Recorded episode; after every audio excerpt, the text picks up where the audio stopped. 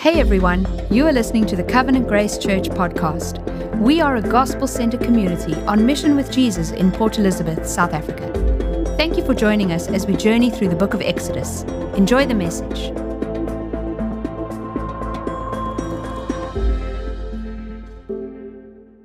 Well, the commandment number nine is you shall not bear false witness against your neighbor.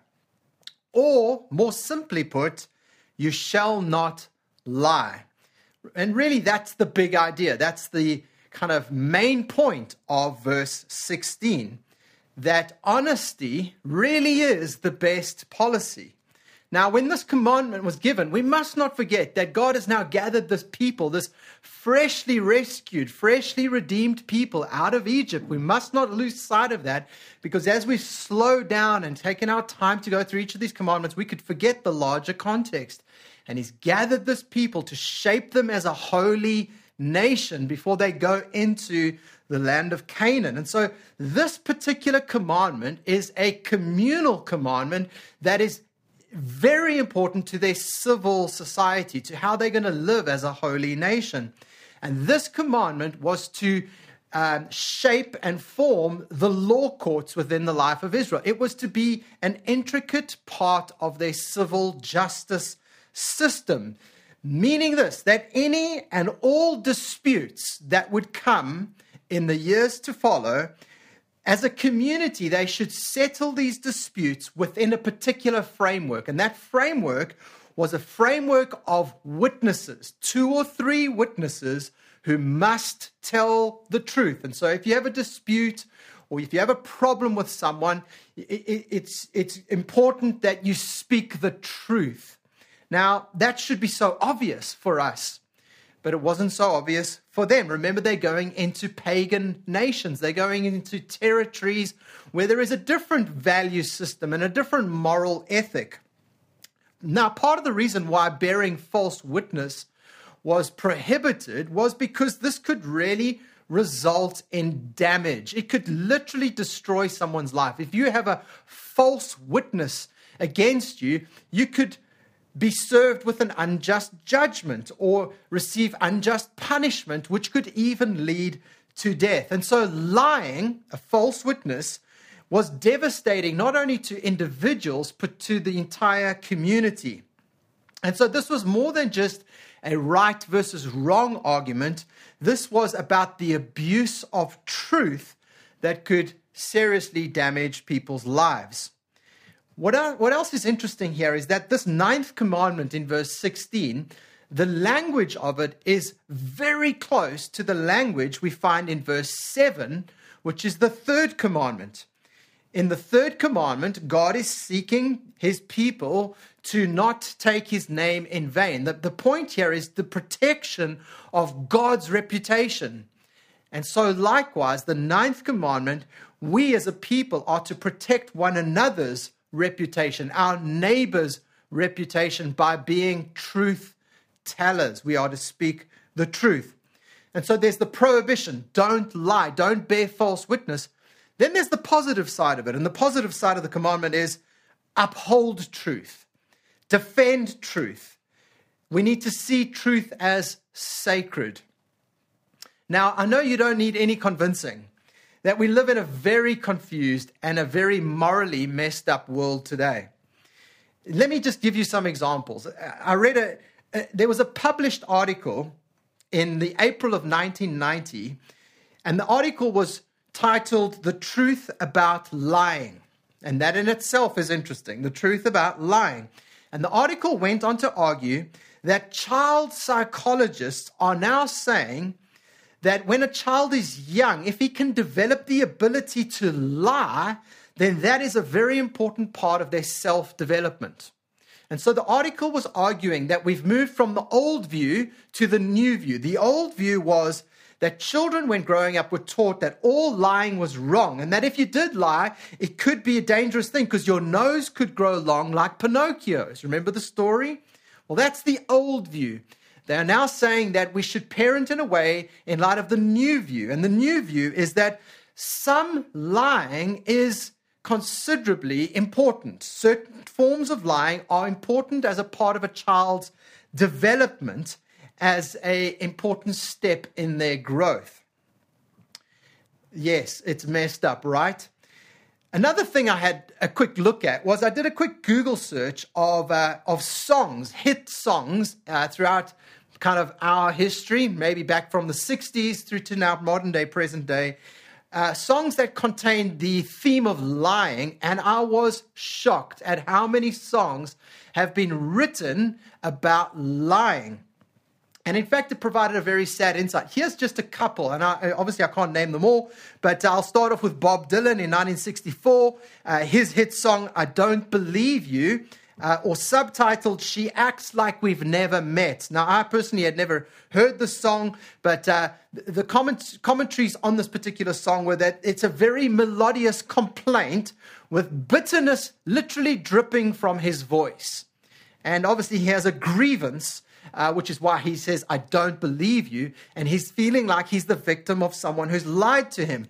Then we've got Queen, the big band Queen in 1973, uh, their hit song Liar. I don't know anything about the song other than people are saying that they felt abused after listening to it because Freddie Mercury couldn't stop shouting, Liar, liar, liar. Obviously, he's uh, also a little bitter about a particular situation. Then we've got the Rolling Stones in 1978, their hit song called Lies. And in the, in the uh, chorus, we hear this Lies, lies, you dirty Jezebel, he says. He even quotes scripture in a sense. Again, he is offended and flabbergasted at lies. Then we've got the Eurythmics. Now, you might know this one, uh, the famous Annie Lennox line Would I lie to you? And the answer is yes, you would. Uh, then you got Fleetwood Mac. Uh, tell me lies, tell me sweet little lies. And uh, interestingly, right at the end of the song, she changes her mind and says, No, please don't do that. Then we've got Depeche Mode in the 90s, a famous song called The Policy of Truth. And in it is this famous line that says, You say you'll never lie again. You might have just lied. And then we have Meatloaf, a terrible band in my opinion, but uh, this famous hit single called I'd Lie for You, and that's the truth. Wow. All that to say that in all of these songs, there was a common thread. The common thread is that lying is common, but lying is bad, particularly if you have been on the receiving end. Listen to this comment. Have you ever been impaled by the shaft of a lying tongue? It hits you like a missile flying from the night and lodges deep within your being. It's almost impossible to remove as every movement shoots pain through your soul. Well, the Bible says that about lying. It speaks to this particular issue in other spaces, not only in this commandment, but for example, in Proverbs 12, verse 18, we read this Reckless words pierce like a sword Loose words, reckless words pierce. Jeremiah 9, verse 8. Their tongue is a deadly arrow. Proverbs 12, verse 22. Lying lips are an abomination to the Lord, but those who act faithfully are his delight. Now, the irony of this modern view, the irony of these hit artists who've written these songs lamenting the pain and the danger of being lied to is that these very same people, the same people that have a problem with lying, are the same people who embrace a relative ideology. They are the same people who would say there is no such thing as absolute truth. How can you say there is absolute truth? And so they would embrace what's called a relative ideology. They would be quick to dismiss the Bible. They would be fast to say the Bible is outdated or archaic or fundamentalistic. And therefore, they would embrace a more Kantian, Immanuel Kant philosophy, in which they would say, well, there's no way you could ever know objective truth. There's no way to know. And so, to quote uh, Kreeft, we would say this all one could ever do is impose one's personal, subjective mental categories onto reality. So there's a there's an insight here. There, there is a reality, but we have no way of knowing it. All that we ever deal with is our own subjective experiences. And so there's no way, they would say, to know objective truth. Or, in other words, what they're saying is truth is relative.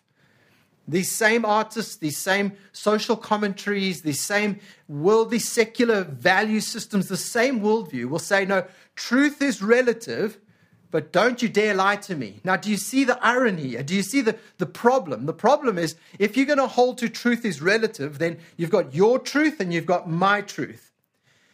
Just think about it in terms of justice. Imagine actually what people should do then, if, if truth is relative, when someone stands up in the law court and they have to give a sworn testimony, this is what they should say I swear to tell my truth, my whole truth, and nothing but my truth. So help me God. That would be an honest confession of someone who buys into the cultural view of relativism. But this is not a good social justice system, as we've just heard from all of these pop singers. No, don't you dare lie to me because it's not right. Well, on what basis are you saying it's not right?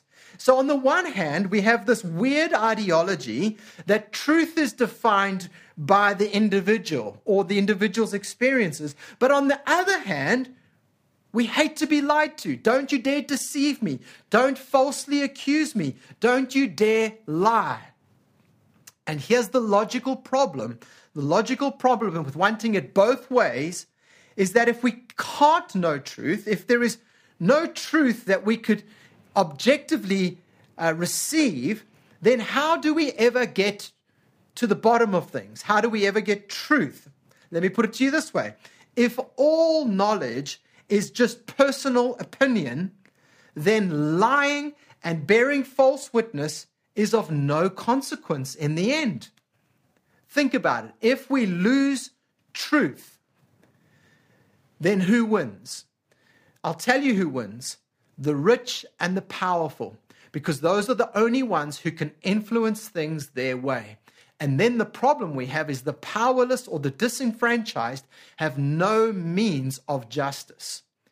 There must be objective truth for there to be justice. Well, so what are we what are we to make of this commandment with all of that kind of as an introduction? I just want to run through three uh, main important things that I think this commandment is teaching us. And the first one is this God is the Father of truth. And what I'm saying here is that the reason God is forbidding lying or bearing false witness is because it's destructive. It's destructive to individuals, it's destructive to families, it breaks down families, you lose a sense of trust, but also because it's rooted in His own nature, because God Himself is a truth teller. There is no lie within God at all. And this is a reflection of God's character. In fact, all the commandments, the Ten Commandments, are a reflection of God's nature and his character. And we are called to be like him. And so he would say to us, Be like me and don't lie. Hebrews 6, verse 18, it says, It is impossible for God to lie. It's not possible. It's not in his nature. It's not in his character. It is impossible. It's one of those things that God cannot do. You know, we often talk about God can do everything. Well, this is the one thing that he can't do, and it's a good thing. He cannot lie. Titus 1, verse 2 says, God never lies. And then Numbers 23, verse 19 God is not man that he should lie. That's what men do. Or the Son of Man that he should change his mind. He's not like humanity that keeps changing his mind. Has he said, and he will not do it? Well, he's faithful. If he says something, he will do it. Or has he spoken and he will not fulfill it? No, when God makes a promise, when God speaks, it is truth and it is faithful. It is coming to pass. Whatever he says and whatever he promises, he will fulfill. So the first thing we see here is It's part of the nature and character of God. God is the father of truth. The second point is this Satan is the father of lies. We know that lying is central then to the nature and the character of Satan. The devil himself is the father of lies. John 8, verse 44, where Jesus is speaking to the Pharisees in no uncertain terms, and he really just cuts to the chase and he says this to the religious Jewish leaders of the day. He says, You are of your father, the devil and your will is to do your father's desires. He was a murderer from the beginning and has nothing to do with the truth. You hear that? Nothing to do with the truth because there is no truth in him. When he lies, this is his this is his currency. His currency is lies. When he lies, he speaks out of his own character for he is a liar and the father of lies. And so, lying is the fruit from Satan's nature. Now, that should give us a, a wake up call in and of itself. Notice it says, he is a liar, it's part of his nature. And so, if we are to be like God and not lie, then when we do lie, who are we being like? we are being like the devil. We are being like him, which is what Jesus is pointing out to the Pharisees. He's saying, No, you're just like your father. Who's their father? He's saying, No, you, you, you think Abraham's your father, but no, no, your, your father is the devil. Why? Because you're a liar. You are, you're spreading lies. You're bearing false testimony. You are breeding false witnesses. And so this is a, a harsh rebuke. And I hope that we feel it too, because this is the importance of this prohibition, this commandment do not lie, because when we do lie, we are bearing the image of Satan in bearing false witness. This is how the devil works. It was his first plot, it was how he plunged humanity into the fall, into sin. When he came to Adam and Eve in the garden, he, he deceived them to disobey God. He questioned God. He questioned God and he twisted God's word and by doing that, he planted seeds of doubt into the minds of Adam and Eve. He, he gave them alternative ideas, alternative options about the goodness of God's way. And they began to question and began to follow these alternative options. Now, at this point, I want to quote to you as we transition into our third and final point, Dallas Willard on this particular point. He says this Ideas and images are the primary focus of Satan's efforts to defeat God's purposes with and for humankind. When we are subject to his chosen ideas and images, he can take a nap or a holiday. Thus, when he undertook to draw Eve away from God, he did not hit her with a stick, but with an idea. It was with the idea that God could not be trusted and that she must act on her own to secure her own well being. That brings me to our third point soft power, the father of spin. Now, when I talk about soft power, I'm going to explain this, but essentially, it's synonymous with lying with deceiving, being cunning, being deceitful. You see, after World War II, there was a significant shift that took place in the world. It's not that it was not there before, it was there, but the kind of emphasis of the culture took a, a particular shift. And part of that shift was after World War II, the way that we're going to influence masses, the way that we're going to control nations of people, masses of people, the most effective approach was no longer what they called hard power. Now, hard power in the past would have been military might or military force, where we influence and control people through the sheer force of power, weaponry, guns and bombs, and the threat of war. That's how we're going to intimidate people. That's how we're going to manipulate people, was through hard power. But that no longer was effective because of the rise of the people against violence. And so the strategy changed from hard power to soft power, to images and ideas. No longer were, were people going to be influenced or controlled through military might, but people are going to be influenced and controlled through ideas and images. And the production, the, the kind of multiplied effect of the production of ideas and images flooded the public space. And with the advance of technology and internet and the information age came this flooding of the public space with multiple images and multiple ideas and new ways of purchasing habits and consumerism.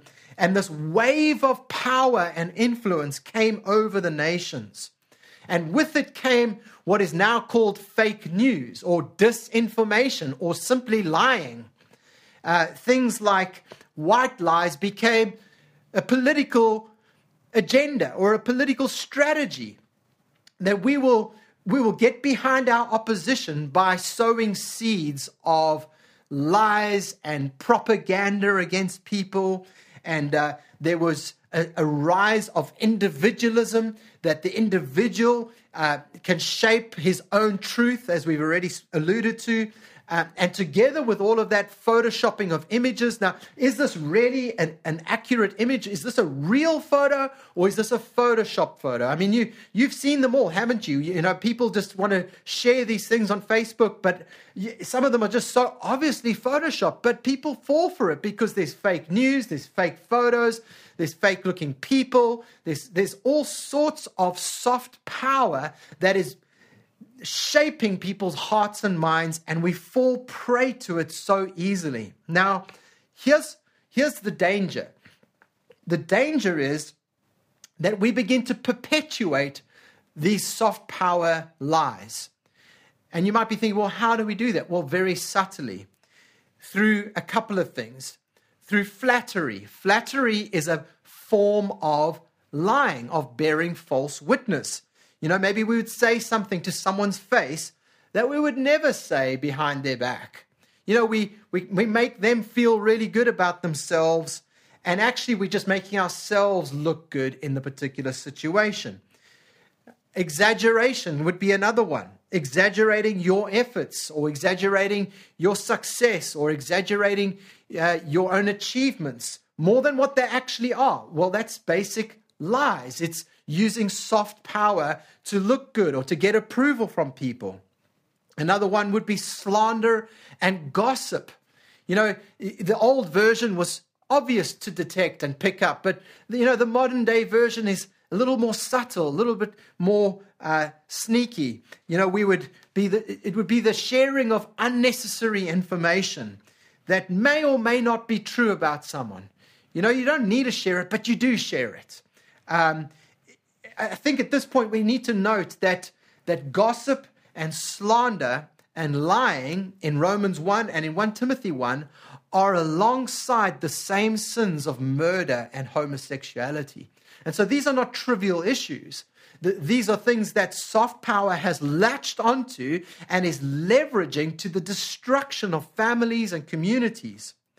The last one would be assumptions. Yes, assumptions.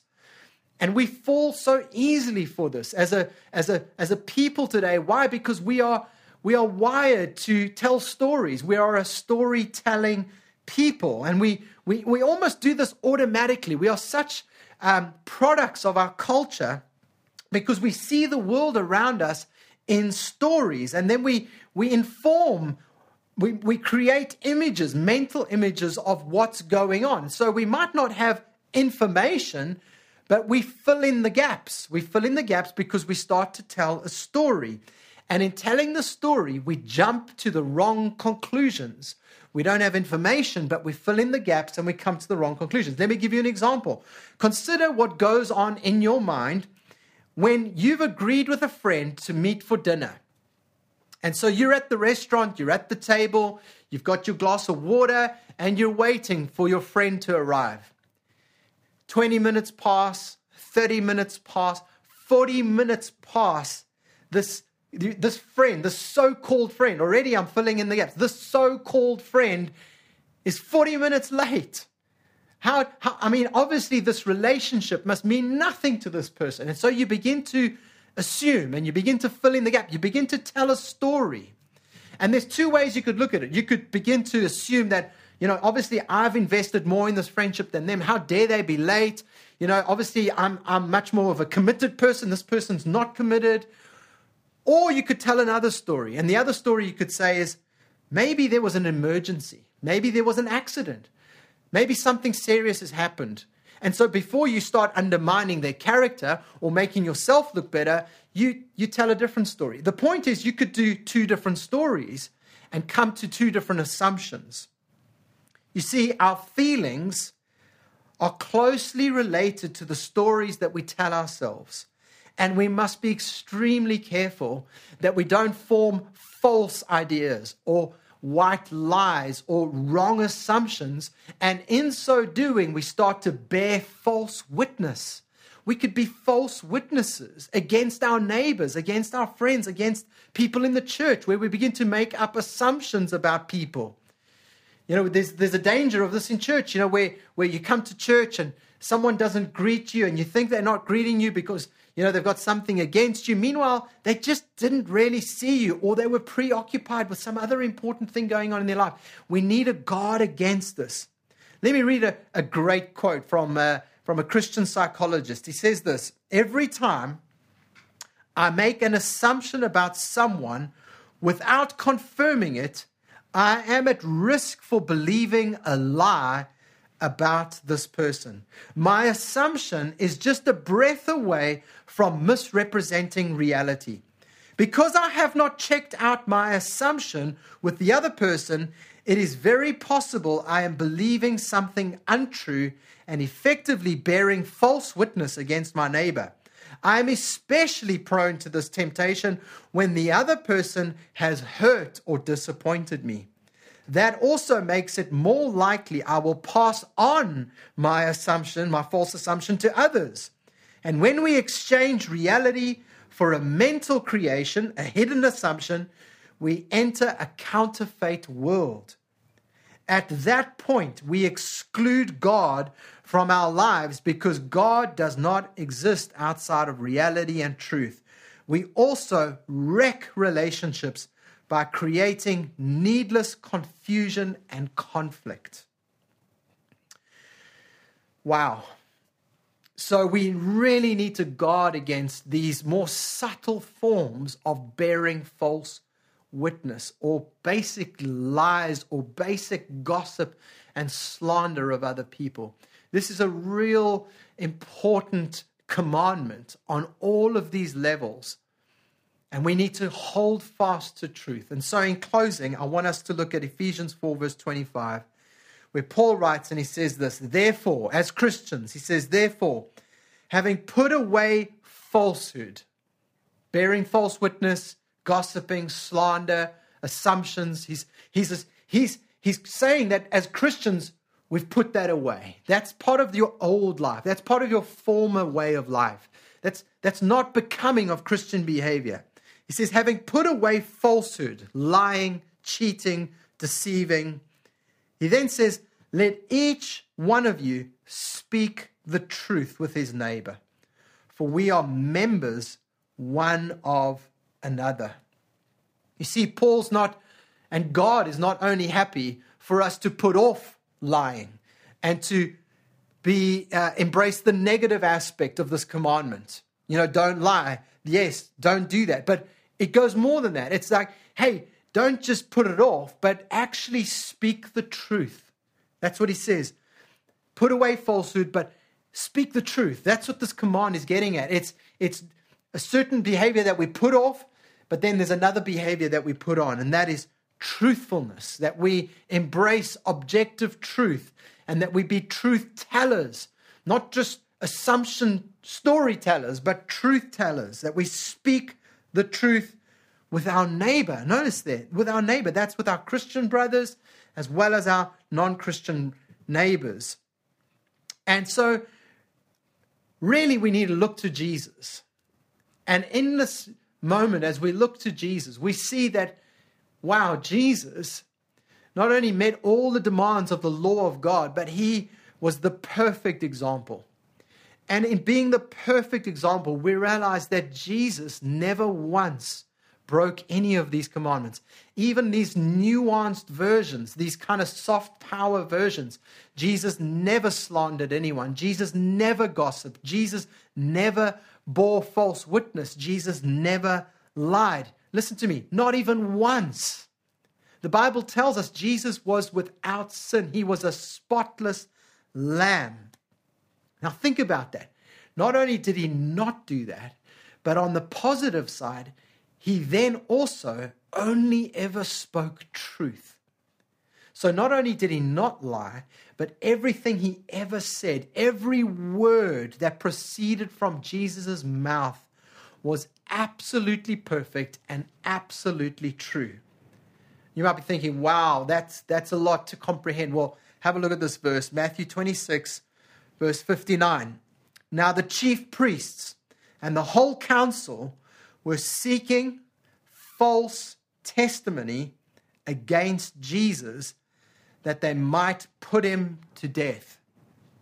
But they found none. Wow. I mean, this is a, a very public figure, Jesus of Nazareth, walking the streets, very tangible, uh, historical figure, lots of people witnessing everything he's ever said, everything he's ever done. He, he, he wasn't some kind of hideaway prophet. No, he was public in the streets, in the marketplaces, in the synagogues, in and around people, and not one false testimony. They found none. If ever there was anyone who deserved to receive honor and praise and privilege. It was the Lord Jesus Christ. But what did he receive? Well, we know he received slander, he was hated, they gossiped against him. Right here in this verse, we have people seeking, religious leaders seeking to put him to death by bringing false testimony against him. And so we've got gossip and slander and hatred pouring out upon Jesus Christ, the only one who never deserved it. We've even got silence where people should have spoken up, but there is silence. And he did all of that for us, for our sake. Church, there is no better example. There is no one else who could fulfill these commandments. And so, as we endeavor to obey these commandments, we don't look within ourselves. We don't kind of dig deep within ourselves. No, we look up to the Lord Jesus Christ. There is no greater example and there is no better Savior. And so we look to Him and we tell others about Him. Amen. Let's pray. Father, we thank you for your word to us this day. Thank you that as we go through these 10 commandments in Exodus 20, we are again reminded of the relevance of your word, how it was written so long ago. This ancient document, this ancient text called the Bible, is so relevant. We look at the world around us, we look at social media, we look at news channels. Even news channels have caved and given in to propaganda. The so called journalists who are meant to be objective are caving in to soft power politics. We look at presidents and nations and governments who've just given in to this popularist agenda of soft power to twist and manipulate people. But Lord, we thank you that we are, although we're in this world, we're not part of this world. That we are part of another kingdom, a kingdom that is ruled by a king who never lied, not even once. And so, Lord Jesus, we, we again come to you this day and we hide ourselves in, we, in you and we look to you. You are a glorious king. You are an infinitely greater king than any king that's ever lived. And we put our trust in you. You are our perfect example and our perfect Savior. We thank you that you were hated and you were slandered and you were gossiped against, not, not because you deserved it, but that, that's what we should have that's what we should have had. And Lord, you went to the cross for us to make a way for us back to the Father. And so we trust in your work, in your work, your perfect obedience. We trust in that. In Jesus' name we pray. Amen.